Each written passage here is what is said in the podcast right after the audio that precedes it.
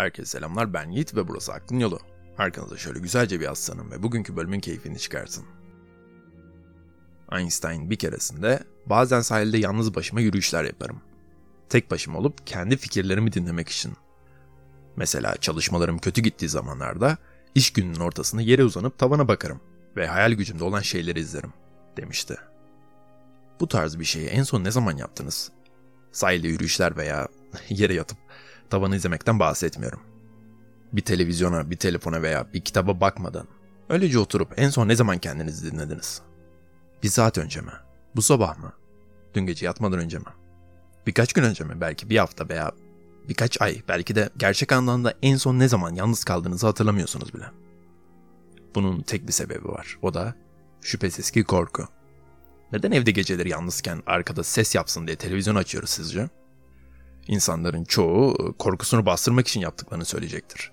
Peki gerçekten evde yalnızken, güvendeyken kimden korkuyoruz? Kendimizden olabilir mi? Bir toplum olarak, aynı zamanda da toplumun bir bireyi olarak yalnız olmaktan korkuyoruz. Bu bir gerçek, öyle değil mi?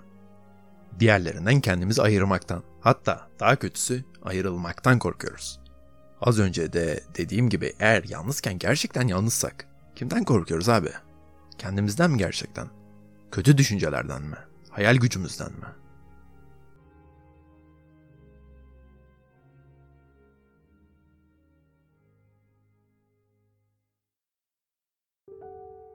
...2014 yılında bir bilim dergisinde şöyle bir deney yayınlandı.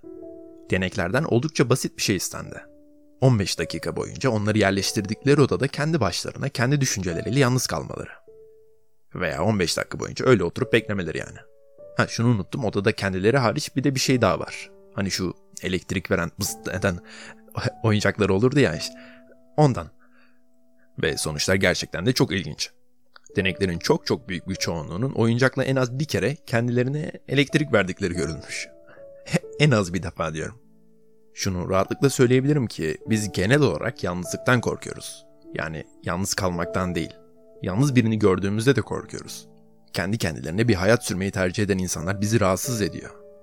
Çoğunlukla tehlikeli olduklarını düşünüyoruz. Belki işe yaramaz, belki asosyal. Belki de onları dışlanmış, istenmeyen olarak görüyoruz. Peki bu neden? Yani neden bu insanlara yüksekten bakmaya eğilimliyiz bakıyoruz demiyorum. Tabii ki de evrim, öyle değil mi? Beraberken hayatta kalma olasılığımızın daha yüksek olması ve biz homo sapiens'lerin sosyal bir canlı olarak evrimine devam etmekte olması. Yani bu yüzden. Peki gerçekten tek sebep bu mu? Nobel Edebiyat Ödülü sahibi Andrei Gide bir keresinde şunları söylemişti. İnsanlar kendilerini yalnız bulmaktan korkarlar ve acı çekerler. Bu yüzden kendilerini hiç bulmamayı tercih ederler. Ve podcast'in bugünkü konusu tam olarak da bu. Belirttiğim gibi insan doğası gereği sosyal bir canlıdır ve ekstrem yalnızlık koşullarında zihin sağlığı yavaş yavaş yitirilir ve en sonunda insan deliliğe sürüklenir. Bu hayatımızda en son istediğim şeylerden biri, öyle değil mi? Hatta bu korkudan dolayı antik atalarımız tarafından insanları yalnız bırakma, mesela tek kişilik hücrelerde kendileriyle yalnız başına bırakmak gibi teknikleri ceza olarak kullanıyorlardı.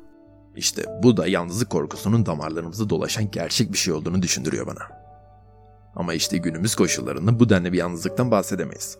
Yalnızlık toleransımız yerlerde. 15 dakika bile oturup kendi başımıza düşüncelerimizle bir odada kısılmaktan rahatsız oluyoruz.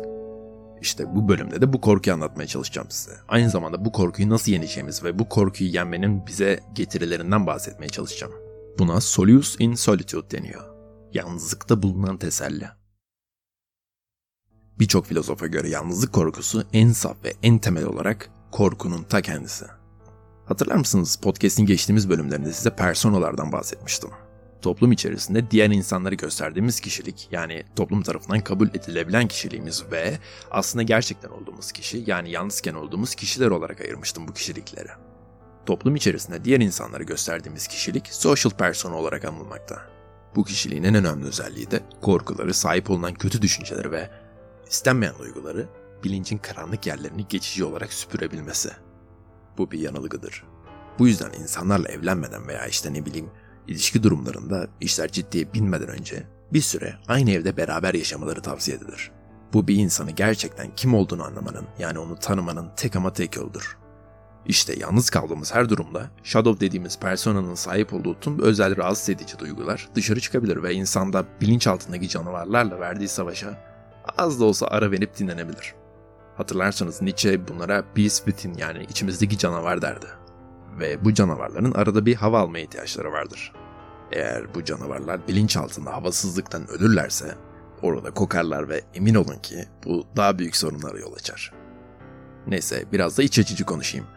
Arada sırada yalnız kalmanız, ki bana göre günlük bir rutin halinde tamamen kendi kendinize 5 dakikada olsa arada sırada böyle baş başa kalmanız bile yeterli, kesinlikle çok rahatlatıcı ve sağlıklı bir şey olacaktır. Tabii bu süreyi abartmamanız şartıyla. Yalnızlık krizine katlanabilecek ve kahramanca bir şekilde bir çaba halinde içindeki karanlıkla uzun saatler yüzleşebilen insanlar da yok değil. Fakat ne yazık ki bu birçoğumuzun yıkımı olacaktır. Bu yüzden Nietzsche birçoğunun yalnızlıktan caydırılması gerektiğini düşünürdü. Bir adam komşusuna koşar çünkü kendisini arar. Diğeri ise kendisini kaybetmek istediği için koşar. Kendinize olan kötü sevgi yalnızlığı sizin için bir hapishane haline getirir der Nietzsche. Evet, başkalarında kendimizi kaybederek yalnızlığımızdan kurtulabiliriz belki de, fakat ne yazık ki kendi benliğimizin tüm potansiyeline ulaşamamış, her zaman olmamız gereken kendimizin sakat versiyonları haline geliriz. Psikolog Abraham Maslow'un meta ihtiyaçlarımız veya en yüksek ihtiyaçlarımız olarak adlandırdığı şeyi yerine getirmeliyiz ve bu da gerçek güzellik ve iyilik dürtüsünü içerir. Ernst Becker'in The Denial of Death kitabında da belirttiği gibi bir taştan kan almak imkansızdır.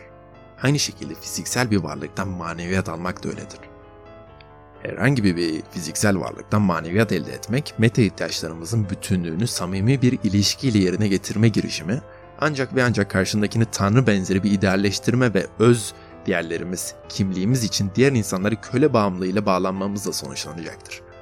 Bugün pek çok birey gibi bağımlılık güdümlü ilişkileri kurban olmak istemiyorsak, 20. yüzyıl psikoanalisti Donald Winnicott'un yalnız kalma kapasitesi dediği şeyi geliştirmemiz gerekli. Yalnızlık korkusu bizi başkalarına bağımlı hale getirdiğinde terk edilme korkularıyla aşırı derecede uyumlu hale geliriz ve böylece Winnicott'un sahte benlik olarak adlandırdığı şeyi inşa ederiz. Yani kişiliğimiz başkalarının bizim hakkında nasıl düşünmesini istediğimiz karaktere, yani sadece bir reflekse dönüşür. Ve bu sahte benliğin kolaylıkla parçalanabileceğini söylememe gerek yok sanırım.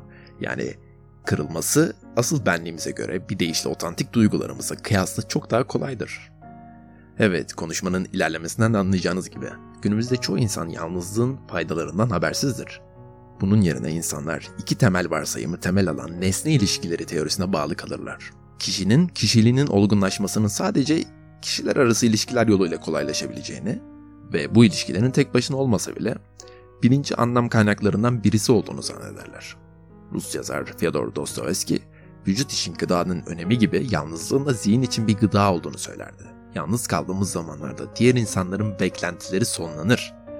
Bu aynı zamanda yalnızlığın en sevdiğim özelliğidir. Bunu da ben söylüyorum Yiğit Taşkın. Neyse, bu podcast'ı anlatmak istediğim ana şeye dönmek gerekirse, aslında güzel bir takipçimin sorusundan yola çıkmıştım bu bölüme. Kendisi kimsesiz kalmadan nasıl yalnız kalabileceğini sormuştu. Yakın temastan korktuğu kadar temassızlıktan da korkan kitlenin kendilerinden uzaklaşması ve aynı zamanda da çevrelerine de yabancılaştıklarından bahsetmişti. Cevap basit. İnsanlar toplumda kendilerinden uzaklaşmaktan daha çok başka bir kendi algısı yaratmakla meşgul zaten. Bu bahsettiğim sahte benlik algısı, yani social persona davası, aynı zamanda sosyal medya hesaplarında insanlar gösterdiğimiz yüzümüz. İnsanın yalnız kalmadan sosyal ihtiyaçlarını karşılayarak yalnız kalmasının tek yolu insanın shadow personasını keşfetmesinden başka bir şey olamaz. Eğer yoğun sosyal bir günden sonra eve geldiğinizde de sosyal kimliğinize bağlı yaşıyorsanız, o zaman yalnızlıktan, yani gerçekten kim olduğunuzdan, içinizdeki canavardan korkar hale gelirsiniz. Kendim için de bu saatten sonra daha dikkatli bir şekilde uygulayacağım bir antrenmanla bu hislerden kurtulabileceğimizi düşünüyorum. Her gün en az 5 dakika, dünyanın en büyük akılları gibi Albert Einstein, Nikola Tesla'nın da yaptığı gibi tabana bakıp gerçek kendinizin isteklerini dinlemek. Sosyal medyadan, televizyondan, bilgisayardan, telefondan uzaklaşarak bunu yapmalıyız. Çünkü günümüzde Instagram'dayken bile bu bahsettiğim social persona devrede. Bundan olabildiğince uzaklaşmamız lazım. Tamamen kendi düşüncelerimize yalnız kalmamız lazım. Mesela sabah uyandıktan sonra böyle telefonu bırakıp 5 dakika boyunca şöyle bir dalarsın ya zaten. O zaman yapabilirsiniz bu dediğimi. Einstein'ın da dediği gibi hayal gücünüzün size göstermeye çalıştığı şeyleri izlemek. İçimizdeki canavara bir fincan kahve doldurup karşılıklı iki güzel muhabbet edebilmek. Ancak o zaman hem sosyal dünyamızın hem de kendi dünyamızın efendileri haline gelebiliriz. Umarım bu bölümde aradığınız cevapları bulabilmişsinizdir. Bir sonraki podcast'te görüşmek üzere.